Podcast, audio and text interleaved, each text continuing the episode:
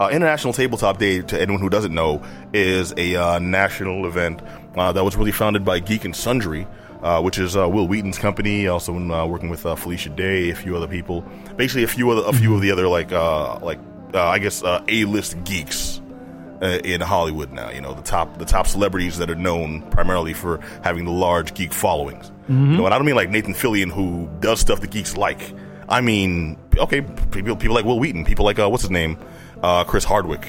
That are Yeah. basically celebrity geeks, you know. Uh, well, Geek and Sundry is their is uh, their uh, company that uh, has sponsored, has founded um, International Tabletop Day. It's now in its fourth year, and this is a day where um, folks are encouraged to get out and actually do tabletop gaming with people they don't know. You know, so get out and socialize, and you know, get involved in new gaming communities, try new games. You know, expose yourself to new crowds and new people. How does one get involved? It's so funny. Be like, oh, you know, it's National Tabletop Day, and you go up to a random stranger. Do you want to play this game with me? It's like, okay, hey, okay, not not not quite like that. um, what they do is uh, local gaming stores, comic shops, things like that that have gaming space. Yeah. uh, they can get uh, specific gaming kits. Yeah. uh, from Geek and Sundry that have game that have um like you know new release games. Uh, some of them are kick are, are Kickstarter games that are uh, great opportunities for new companies Yeah. that have new types of games there's- to really get exposure. But these kits go to uh, different stores. And stores can buy like different size kits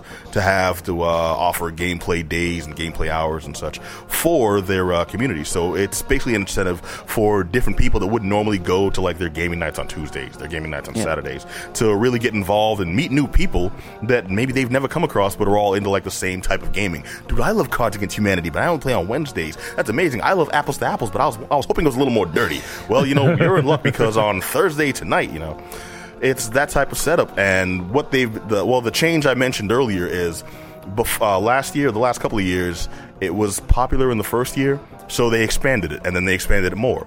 Uh, last year, they had upwards of 3,000 uh, different sets that went to um, uh, gaming that went to gaming stores around the country.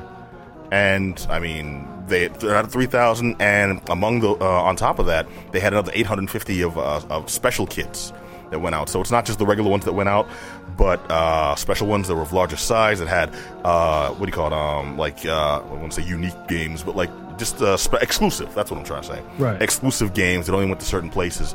And I'm thinking in a uh, in an effort to make it more widely accessible because you say, "Oh, hey, Adam, I'm giving you an exclusive game that James doesn't get to play." You know, if that kind of setup, it may it kind of defeats the purpose of All right. sending to every game, every gaming store, and having everyone be able Yeah, to trying play to be together. in the exclusive, you know, Yeah. what- So what they're doing now is they they've uh, limited the amount of games that, of uh, of kits they're actually producing and uh, making available for purchase to 300. Okay. And then uh, and then making the uh, their distribution more widespread.